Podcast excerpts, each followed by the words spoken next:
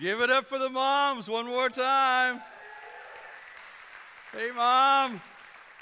Can, can, we just get something out of the way right up front? Can we just come to agreement about one thing? Being a mom has got to be the most stressful job on the planet. Can I get an amen or a hand clap or I mean, let's be honest with you. The, the, the, the constant time uh, demands, the, the TV stereotypes, the unrealistic expectations that families put on them, uh, and even the cultural attitudes sometimes that say, you're just a mom. Uh, that's all you do. You're just a mom. Add to that all the responsibilities of motherhood, and the, the, res- the result is that it can be incredibly stressful. And can we be honest about something else while we're doing it? Church doesn't always help.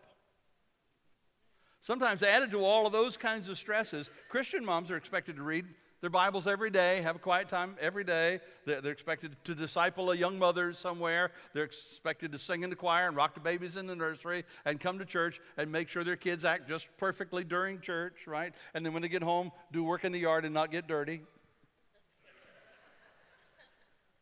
and never get grumpy. Never get irritable. Come on, let's give it up for the moms one more time.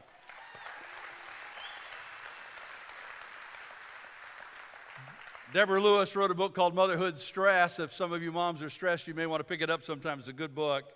She said, I've talked with rich mothers and poor mothers, brand new mothers and grandmothers, mothers of one and mothers of nine, stay at home mothers and mothers with two careers, single mothers raising their children all alone, and happily married mothers with wonderfully supportive husbands. Whatever the circumstances, when it comes to stress, they all have it. Thank you mom. Look at somebody and say, Thank you, mom. We're in a series. We're kicking off a brand new series today. We're calling Dysfunctional Family, but we're cutting the slash out of the dis and we're going to become functional families. And what we're going to be doing between now and Father's Day is we're going to be talking about uh, some of the typical dysfunctions of the family unit. We're going to be looking at a biblical character every week uh, during uh, this series that had one of those dysfunctions in their families and how they began to break free from it, or in some cases they didn't, and we're just going to learn how. We're going to be focusing on how we can become the functional families that God has called us to be, and quite frankly, that we want to be. But let's just, let's just get one more honest thing out of the way. Can we do that? If you take an imperfect person and connect them with an imperfect person in marriage, do you get a perfect family? Two imperfects doesn't make a perfect, right? Doesn't do it. And then if you add some more siblings into that or some more offspring into that, does that make it perfect? No, it's a bunch of imperfect people doing their best. That's what it amounts to. And that's why families can be so incredibly stressful no matter what Hollywood says. So, leading up to Father's Day, we're going to learn about stresses, but more importantly, we're going to try to find some answers to those stresses. Pastor Farrell will be back next week. He's visiting with family for Mother's Day this weekend and I know you'll look forward to celebrating and welcoming him back home uh, next week. If you want a manuscript of the message or any of these messages, go to info at bridgechurch.cc. Uh, you can get today's outline. I don't know if you guys uh, live in this world or not, but if you've got a smartphone, an iPad, and you use the YouVersion Bible app, go there right now, click on events, go to Princeton, and you can follow along with me today. All of the outline, all of the scriptures, place for you to capture your own notes is there for you that live in the digital age take a, a, a, piece of that. So we just thought it would be cool to start the Dysfunctional Family series on Mother's Day, talking about mothers. That makes sense, right? But I, I, I think it's important that you understand my target audience this morning is not moms. Moms, you can relax. All together, moms, you're not my target today. My target audience is all of you who have moms. Whether biological or step or adoptive or spiritual. How many of you in the room have or have had a mom in your life? God bless those hands. I see those hands. We had a thousand salvations in first service this morning. I saw their hands raised. so that's who I'm talking to today. I want us all to understand the pressures. You'll pray for me. This is my first. Uh, my first Mother's Day since I lost my mom. What an incredible legacy of loving Jesus she left for me, and I'm so blessed to have had her in my life for 87 years. And I hope, I pray somehow that I did some of the things that we're going to be talking about today. I'm going to give you homework today And I want to beg you from my own perspective that if your mom's still around, again, biological step, adoptive, spiritual, if you got a mom in your life, take this homework seriously and let's slash the dis from our dysfunctional and let's lean into our moms a little bit and bless them, okay? We're looking at, uh, at Sarah today, the wife of Abram, Abraham. Specifically, we're going to look at four uh, types of pressure that Sarah endured. I, and I think you're going to be interested to find that uh, while she lived almost 4,000 years ago, the pressures she experienced as a mom are identical to the pressures that moms experience in the 21st century. So let's get into it. Sarah faced four very specific pressures. Pressure number one Sarah faced the pressure of infertility. She faced the pressure of infertility. Sarah was the wife of Abram, which means father of nations, but they didn't have any kids and they were, they were married for many, many, many years, and they didn't have any kids. And, and they had all the pressures associated with wanting kids, believing they would one day have kids, but never having kids. And so when she finally overheard God's promise to Abram, she was over, over, overjoyed. Uh, Genesis chapter 16, verse 17, 16 to 17, I will bless her and give you a son by her.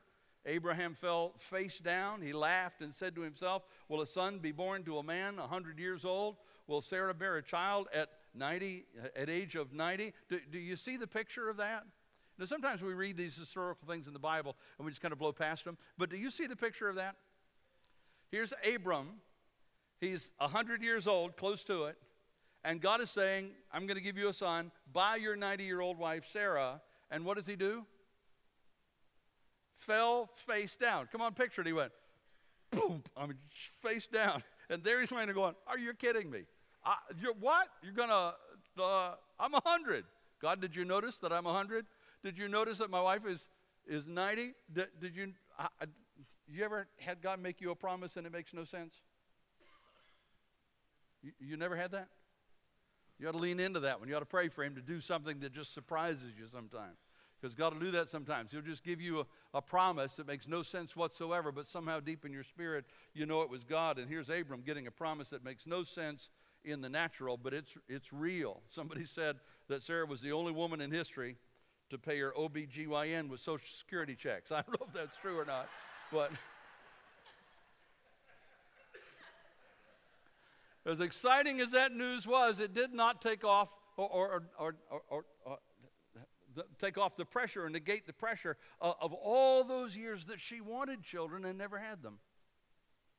Fact is, that there's a nurturing instinct in virtually every woman that I've ever met over the years, whether married or single, whether stay at home or career. There's just some desire that I believe God put into the heart of, of women to nurture. There's this desire. And so for some moms, Mother's Day is the most difficult day of the year. I remember one couple in the previous church that I pastored came to me one day in tears and said, Pastor Jim, we love this place and we love you, but we have to leave.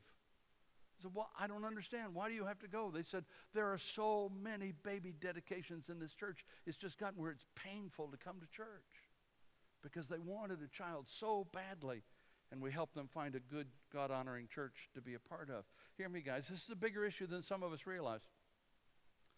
Statistics tell me that, that 25% of couples will seek some form of infertility treatment in their lifetime. 8% of couples are considered medically uh, incapable of having offspring. And we've all heard the expression, it's getting more common as days go by. Uh, you know, your biological clock is ticking. Those are just some of the realities. Now, you add to that pressure of a desire to nurture, and in many cases, the inability, it seems, to have children. And then you got parents who were notorious for coming along and saying, When you go give us some grandbabies, come on, have us some grandbabies. When you go pop some of the babies out, right? And then friends who say, Come on, ain't it time you get married, have some babies? You've never done that, right? Don't look at me like you don't know what I'm talking about. In fact, I will tell you that if you fit one of those categories, then I got a verse for you. This is your verse. Write it down somewhere. Keep it to yourself. Put it on your refrigerator, whatever you got to do. 1 Thessalonians chapter 4, verse 11 is your verse for the day. Make it your goal to lead a quiet life and mind your own business.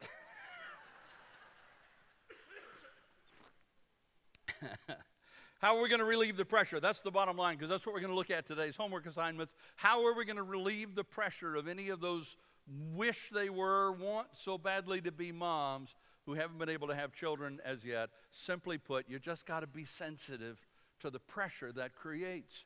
1 Corinthians chapter 13 verse 4 says love, say it with me, love always protects. If you love those ladies in your life, protect those feelings because they are incredibly stressful for those ladies. Ready for number two? Sarah faced the pressure of insecurity. She faced the pressure of insecurity. For most of Sarah's married life, she lived in a very secure setting. She was married to Abram, as I said, who's a very wealthy man. He was the son of Terah, who was one of the most respected men in the city of Ur. I don't know where they got that name from. I always go, Ur, you live in Ur? well, I'm from Goldsboro. I'm from Princeton. I'm from Smithfield. I'm from Ur. I, what? You don't want to tell me the name? What's that about? But this is a big major city in those days, and Terah was one of the most respected men there. And then all of a sudden, Abram comes home one day and says to his wife Sarah, We're moving. And she said, Where are we going? He said, I don't know. Well, how far away is it? I don't know. What do we do now? I don't know. We're just, we're just going. It's time. All Abram knew was what he'd heard from God. Genesis chapter 12, verse 1. The Lord said to Abram, Leave your country, your people, and your father's household, and go to the land. What does it say? That I will show you. In other words, I'll let you know when you get there. Well, that was enough for Abram. He'd heard from God, decided he would take that step of faith, and Sarah went along with it. But you ladies know the insecurities that it caused. Am I right? Am I right, ladies? I mean, all he's thinking about is, is God's called me and something awesome is going to happen. And she's thinking of all kinds of stuff. Truth is, guys, most of us don't have a clue what those pressures are. I heard the story some time ago about a businessman that got a big promotion, big promotion, big pay raise, big prestige, but they had to move to Houston, Texas in order to take it. And so he grabbed the phone. First person he called, because his wife's his best friend, loves her to death. She picks up the phone and he calls and says, Honey, put on your best dress. We are going out to party tonight. I just got a promotion and a raise. We're going to make three times the money we've been making. I'm going to have all this responsibility and opportunity, and it's just going to be amazing. So get ready for the party. I'm leaving the office now. I'll be there in a few minutes. All we got to do is move to Houston, Texas. And he hung up the phone, got in the car, and drove home. You ladies already know where this story's going, right? he gets to the house and he's just ready to, you know, pop the bubbly, baby. We're going to party. And what does he find? She's in a fetal position in the living room crying. Why? Because she's thinking about family and friends and support groups and, and all the stuff that's defined her life that suddenly she's going to be uprooted from. Dr. Willard Hardy, uh, Harley wrote a book called His Needs, Her Needs. Some of you might be familiar with it, it's been around for a while. He said one of the five basic needs of every wife and mother is security. Most men, you know, maybe lose their job. They go through some self doubt, but they kind of have this, you know, I'll get a job. It'll work out. We'll be fine. But moms, you need to understand, worry about the kids from the day that news comes until the day you get another job. It's not, guys, that she doesn't trust you, it's that she needs security. Teenagers, got some teenagers in the house? When mom comes to you and says, Where are you going? Who's driving? How long are you going to be gone? Who are you going with? What are you going to do while you're there? What time are you going to be home? She is not trying to get all up in your face. She just needs security. She's feeling insecure about where you are. And so, what do you do? Answer her.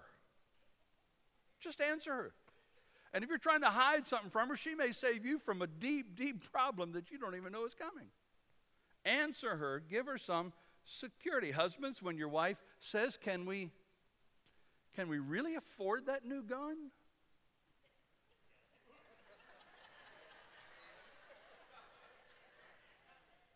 Don't get all defensive.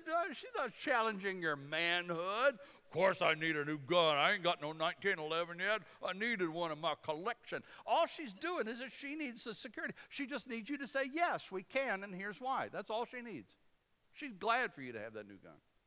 She just needs the security of knowing that you're taking. And if you can't afford it and you're going to do it anyway, she just saved you from a whole lot of big mistake. Come on, give me an amen. Our wives need security from us. When your wife, the mother of your children, asks you questions like, Do we have enough life insurance? She's not planning to kill you. She just needs to know are me and the kids going to be okay if something happens to you because you're gone lots of the time and she doesn't know what you're encountering when you're out there. Simply put, our wives, our the moms of our kids live under this pressure of insecurity. And so there are four primary ways you can relieve it. It's homework time. You can write these down, maybe memorize them, but it's homework time. What are you going to do to help your wife? You're the mother of your children with her insecurities. First of all, you need to be considerate. There are a few things that create more insecurity for a wife and mother than harsh criticism, explosive tempers, swearing, throwing things, heaven forbid, hitting. I mean, for you, it might be a simple emotional outburst that's out and gone. For her, it it shakes the foundation of her security for a very long time. And hear me, guys, if you don't hear anything else I say today, as a husband and as a father, hear me. Your, your wife and the mother of your children needs to feel one thing when she sees you she needs to feel safe, she needs to feel secure. And so you've got to be considerate of her when you're dealing with her. Besides, guys, I don't know if you recognize this or not, but your effectiveness in your prayer life is tied to how you treat your wives. Hello, are you out there? 1 Peter chapter 3 verse 8 says, "Husbands, be considerate of your wives lest your prayers be hindered." So if you want God to answer your prayers, if you want God to give you the wisdom to be the husband and father you need to be, guess what's tied to that? Be considerate of your wife and the mother of your children. Number two, be supportive. Dr. Harley also said that our wives need not just security, but they need support. But hear me, when I say that your wife and the mother of your kids need support, that doesn't mean she needs a lot of stuff. Most of the, the, the moms that I know will live in a shanty if she knows that her husband, the father of her children, is doing his best for the family. If he's doing the best he can do, she's, she's not bothered by what level you're currently at. But if she senses that dad is being lazy, or she senses that dad's being selfish with the family's money, let me just tell you right now, she may handle it well for a while, but pressure is building almost immediately.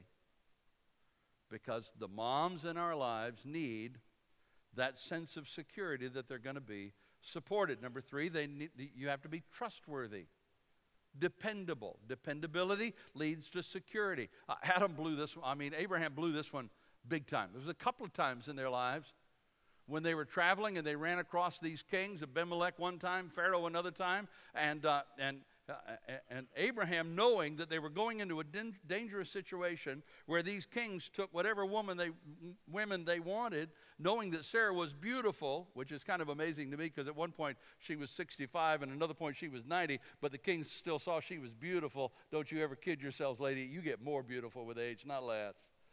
Hello. Come on. Don't let anybody tell you otherwise. But how did, how did Abraham handle it? You remember this one? He lied about it. He said, Tell you what, let's, let, let, let's just tell them you're my sister because they'll kill me to have you. Liar, liar, pants on fire, coward. But she somehow stayed with him even though he was not trustworthy.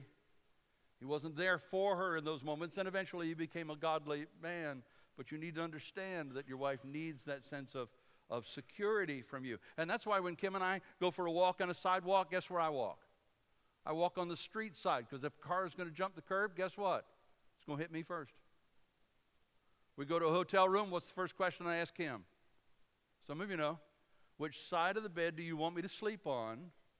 Because if there's an intruder coming in, I want you to know that I'm between you and the intruder. Why, what am I saying? I mean, he could come in through the window. I don't know. What am I saying to her? I'm saying, I'm here to protect you. I'm here to support you. I'm here to give you security.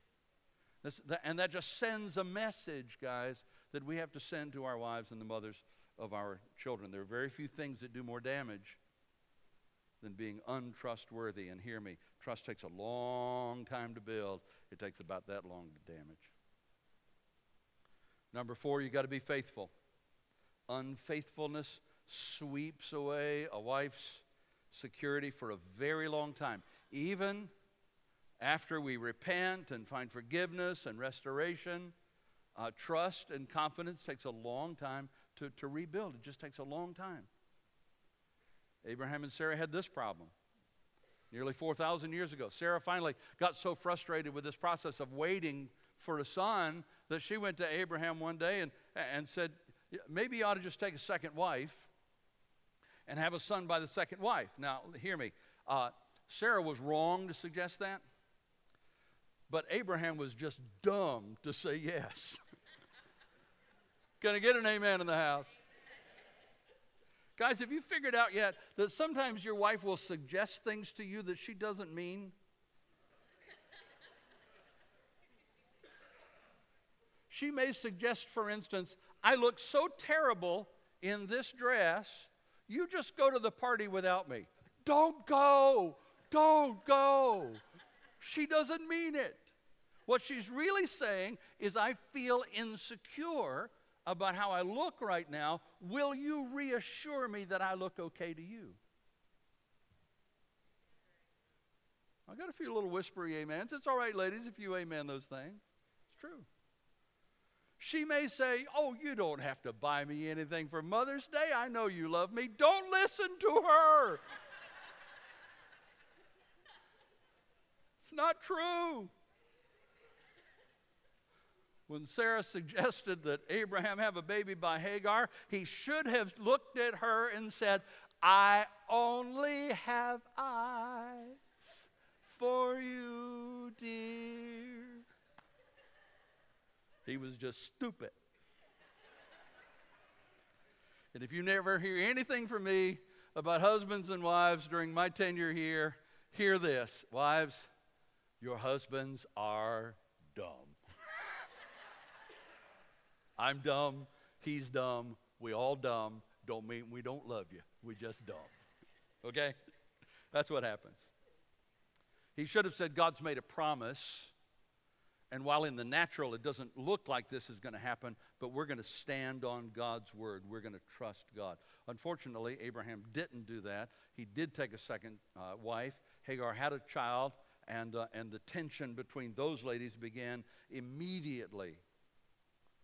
Eventually, Sarah goes to Abraham and says, How dare you put me in this position? To which Abraham says, Ah, but you're the one told me to do it. I don't simple truth is that our wives need security from us, and nothing undermines stability like infidelity. But hear me, guys, I'm not just talking about having an extramarital affair. The most important human relationship in your life, if you're married, is your spouse. You might want to tweet that one.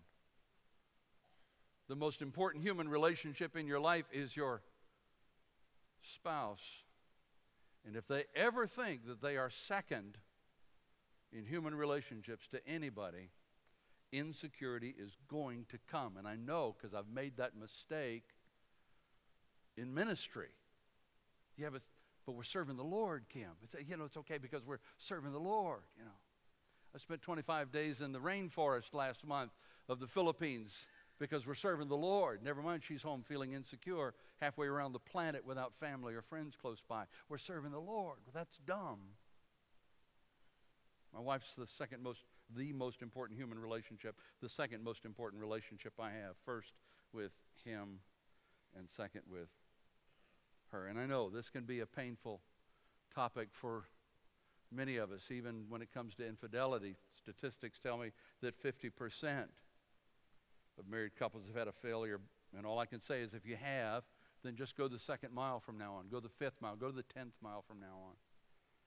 Do everything you can to assure her of your love because she needs security. Sarah faced the pressure of infertility. She needed somebody to be sensitive to her needs during that period. She faced the pressure of insecurity. Before she had a kid, all of that happened. So, pressure number three became profound when she found out she was going to have a child. Sarah faced the pressure of child rearing.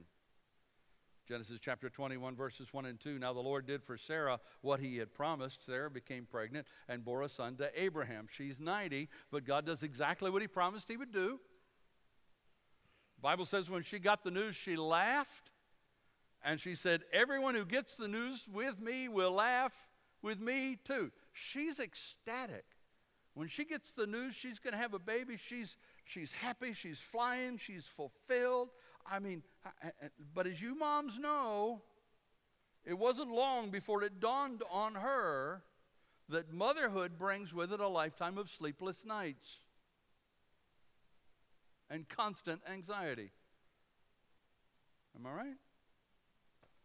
I mean, every woman I've ever known, from the moment she finds out you're pregnant, her life has changed forever. Am I right? Every ambulance siren sounds different from that moment forward. Every news report that there's been a problem in a school, what if it's, what, what school? Is it, is it my child's school? I mean, there's just something that happens in the heart of moms, this, this, this indescribable instinct. I call it mother love for lack of a, a better term for it, but it defines her life from that point on, and the pressure never lets up. I mean, from birth is the baby okay? From the first cold to the first tree climbing incident to they start school and, and how's he doing in his grades and are the other kids accepting him and, and in the teen years when he needs discipline, do, do I listen to the voices that say let it go or do I listen to the voices say it's time for some tough love to when they're grown and they got families of their own and we're wondering if the grandkids are going to be okay? The pressure never goes away. I get it. We dads love our kids too, but it ain't the same. It just, it ain't the same. We don't, we don't understand the pain of childbirth. Guys, don't even pretend you understand. Not kidney stones, nothing. All you do is you pay homage to every lady. Doctor told me one time if God had ordained it, that it went every other time. You know, the, the, the, the dad had the, the first child, and mom had the second, and dad had the third, mom had the fourth. He said every family would have three, because when it got dad's second time, he'd say, Forget about it. It's not going to happen. Uh uh We don't get it. We don't understand. But from that moment on, we don't, it's just not the same. The pressure that moms feel, moms agonize over the kids, and we say, I'll nuke them, we'll make some more. I mean, it's just kind of, it's a little bit different. In fact, when God wanted to communicate how much He loves us, uh, you know the illustration that He used from Isaiah? Do you know that one? He said, if a mama who was in the middle of breastfeeding her baby could forget that she had a child, then maybe I could stop loving you. When God wanted to communicate His love for us, He used the illustration of mother love us. Moms are just wired differently than we are. In, in fact, I heard about the new season of Survivor. Have you, have you heard about the new? You know, they're always coming up with new ideas for Survivor. There's a new one coming out next season. Uh, this one, they take six men and they dump them in a remote place. Each one of them is issued one van and four kids for seven weeks. Each child plays two sports plus music or dance. to survive, each man has to keep the house clean, correct all the homework, complete the science projects, cook, and do laundry. During the seven weeks, he can only access the television when the kids are asleep and all the chores are done, and there's no remote control because the kids hid it. These men have to shave their legs,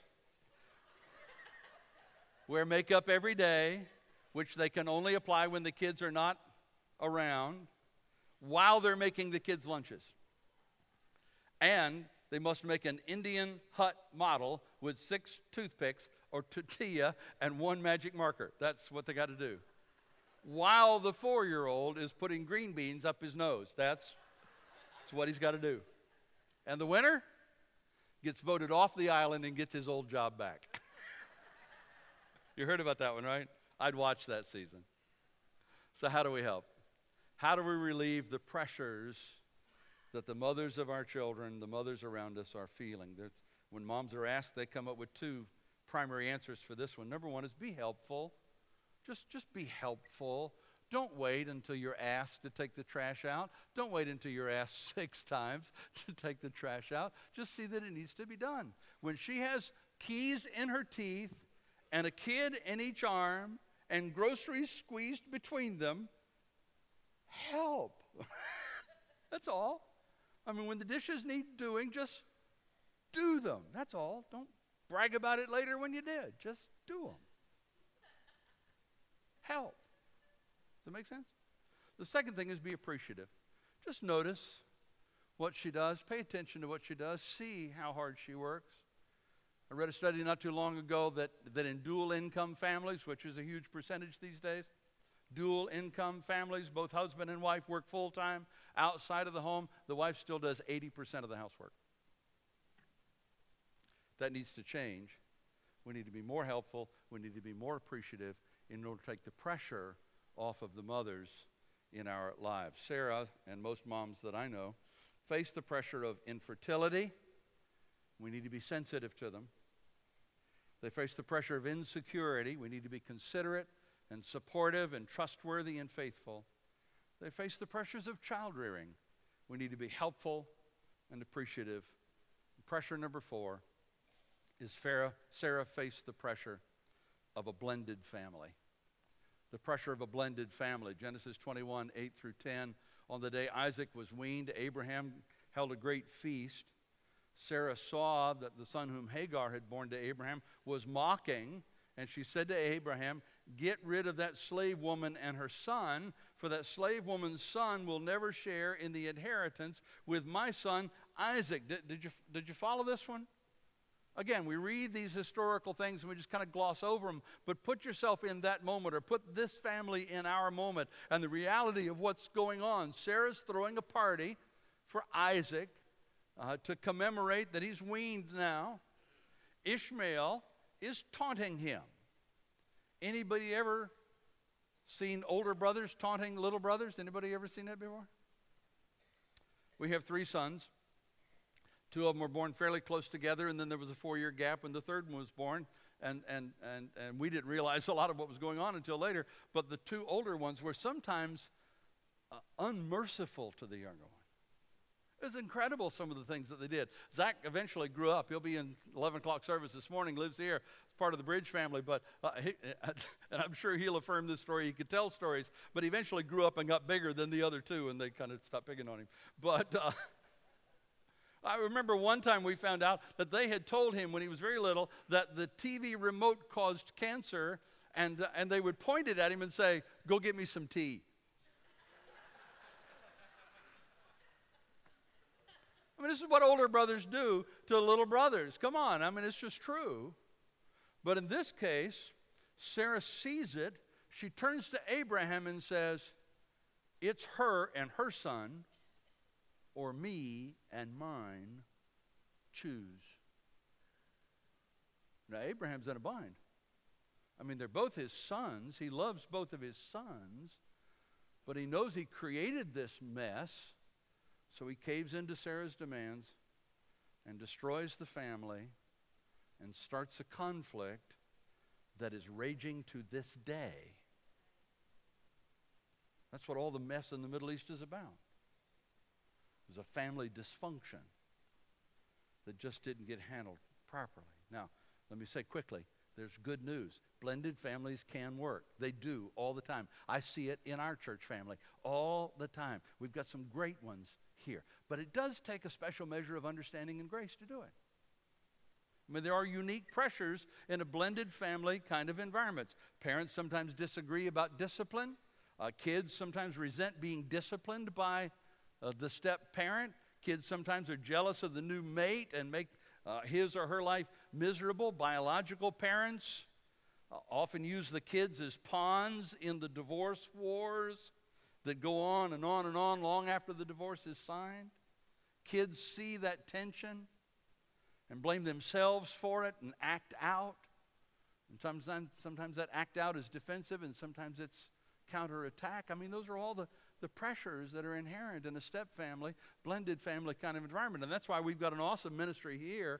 If you're in a blended family, step family situation, I would highly encourage you to take advantage of it. On Wednesday nights, we've got the step family class. You can just come in, you can go online and fill out the form, become a part of that. Uh, because it's a powerful opportunity to talk about with other people that understand these principles and go to the scriptures to find out how to deal with these things. But for now, there are four things you can do to relieve the pressure. We'll wrap up our time together. Number one, you can be forgiving. You begin by forgiving your ex spouse. Do I need to say that again? Begin by forgiving your ex spouse. Few things cause more stress for a child than caught, being caught between feuding parents. It's getting quiet in here. Worse, they see that unforgiving spirit and they bring it into the family and direct it at their new stepbrother or stepsister. First thing you can do is forgive. The second thing you can do is be committed. Have conversations together to say, we're in this forever. We are committed to this thing. We're, we realize we got some work to do, but we're going to make this work. Dad, especially. Mom and dad together, especially. You've got to be able to send that message. Parents, you've got to commit to spend some private time with your biological kids so that they don't feel left out because of the stepkids that have entered into the scene. You've got to spend some extra time. Kids, you've got to commit to accept your step parent. Give them a shot, give them a chance. Give them a real opportunity. you've got to be committed. Number three, you've got to be patient. This new family is not going to bond overnight. You've been thrust into a situation that you didn't uh, ask for, you didn't expect, didn't have time to prepare for, didn't grow into gradually. You got to be patient and you got to be realistic about expectations of one another. And then number four, you got to be cooperative. Parents, you got to work hard to agree on how you're going to discipline in the back room before you come out and do the discipline. You got to work hard to cooperate with one another. Kids learn how to play divide and conquer early. Can I get an amen from the parents in the room? And in a blended family situation, it's even easier because they can, they can find that chink in your armor quickly and begin to work. And guess who loses when they do that? Everybody loses. I got to close because I want to give you time to go out and practice all your homework. You wrote it all down, right? You, you took notes, you got it all? You ready to go do it? Bottom line is, whatever pressures our moms face, it's our job to do our part to relieve them, especially if you call yourself a follower of Jesus Christ. Philippians chapter 2 is a familiar passage. We even talked about it during the last series. It said our attitude should be the same as that of Christ Jesus. I don't know if you've ever thought of Jesus in these terms or not, but when it comes to infertility, Jesus never had children of his own. But let me tell you what I never saw anywhere in the scriptures. I never saw Jesus ridicule anyone for not having children. Never saw it. When it comes to insecurity, Jesus never broke a promise. In fact, he said, I will never leave you nor forsake you. When it comes to child rearing, Jesus didn't have any children of his own, but what did he do with the children? It made him a priority. He says to his disciples, Let these children come in because this is the kingdom of God. And he brought them up on his knee and he blessed them. When it comes to the pressures of a blended family, Jesus grew up in a blended family. He understands. Joseph was not his biological father. The offspring of Joseph and Mary were step brothers and sisters. And there's one point at which those brothers and sisters came to Jesus and said, Dude, you need to come home. You're embarrassing us. They eventually re- recognized who he was and followed him. But they had those same kind of stresses. The bottom line is Jesus understands the pressures of mom, and he honored the moms. In fact, perhaps the most honoring event toward moms in all of history comes from the life of Jesus in John chapter 19, verses 26 and 7. Let's look at it together. When Jesus saw his mother there, Jesus is hanging on the cross. Mary is at the foot of the cross. When Jesus saw his mother there and the disciple whom he loved, talking about John, standing nearby, he said to his mother, Dear woman, here is your son. And to the disciple, Here is your mother. From that time on, his disciple took her into his home. What did Jesus do? From the cross and all that he endured leading up to that moment, he took the time to look down and say, John, I need you to take care of my mama. I need you to make sure mama's okay. You know, I got to do this, but I need you to take care of mama. And John said, I got her. I'll take her into my home. It'll be like she's my mama. He said, Okay, I'm good to go. If Jesus could take care of his mama in that moment, what could possibly be hindering us from doing what our moms need us to do? Let's pray. Father, thank you for the moms. Thank you for their lives. Thank you for the way they endure the pressures that are inherent in motherhood, and quite often without ever complaining, without ever showing it. Thank you that we have the opportunity, the privilege to help them deal with those pressures, and I pray that we will. I pray that we will as individuals. I pray that we will as a church family make the commitments that we need to to make in order to be considerate and helpful and appreciative. That we be supportive and trustworthy and faithful. That we be forgiving and committed and patient. Make us more like you, Lord Jesus. And in so doing, communicate your love to the moms